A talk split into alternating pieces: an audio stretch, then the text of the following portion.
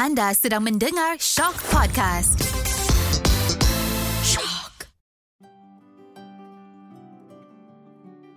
Hari ini menjadi saksi. Pernah tak terfikir apakah yang pernah berlaku pada hari ini dan apa kaitannya dengan diri kita? Ya, pada tarikh hari ini ternyata setiap peristiwa ada ceritanya.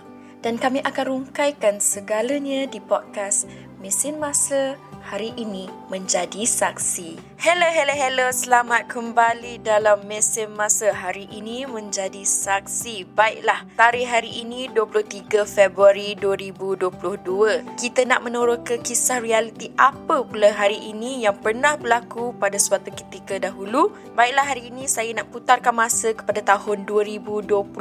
Tanpa membuang masa, let's go!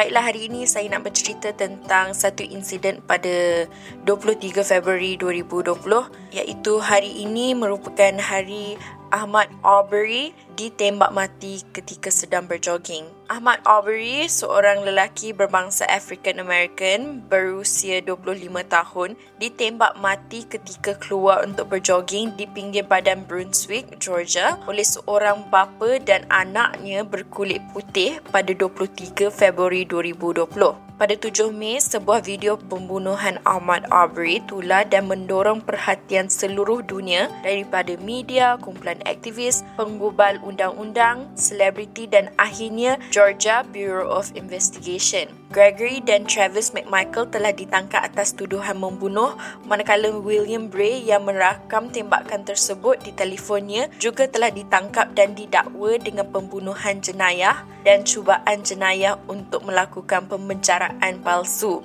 Menurut laporan The New York Times, Aubrey kerap berjoging di sekitar kawasan kejiranan Brunswick. Gregory McMichael, seorang pegawai polis yang sudah bersara dan penyiasat untuk pejabat peguam daerah tempatan, memberitahu polis dia melihat Aubrey berlari pada hari itu dan menyangka dia kelihatan seperti suspek dalam beberapa kes pecah masuk di kawasan tersebut. Gregory dan anaknya Travis melompat ke dalam truk mereka dengan bersenjata mengejar Aubrey.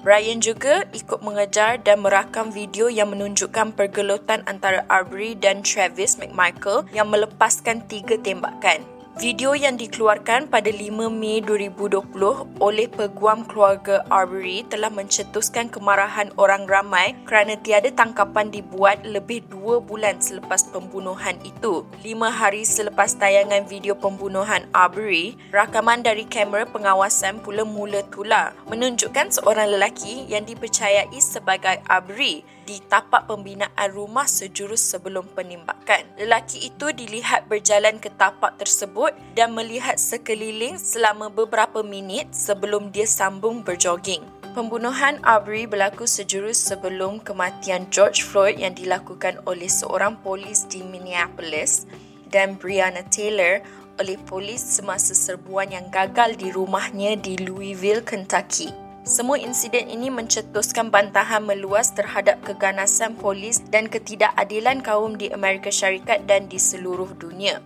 Pada 24 November 2021, selepas kira-kira dua minggu perbicaraan, juri Georgia mendapati Travis McMichael, Gregory McMichael dan William Roddy Bryan bersalah atas tuduhan membunuh, serangan teruk, pemenjaraan palsu dan niat jenayah untuk melakukan jenayah. Baiklah itu satu kisah realiti yang pernah tular pada tahun 2020 dan akhirnya dapat juga keadilan terhadap mendiang Ahmad Aubrey.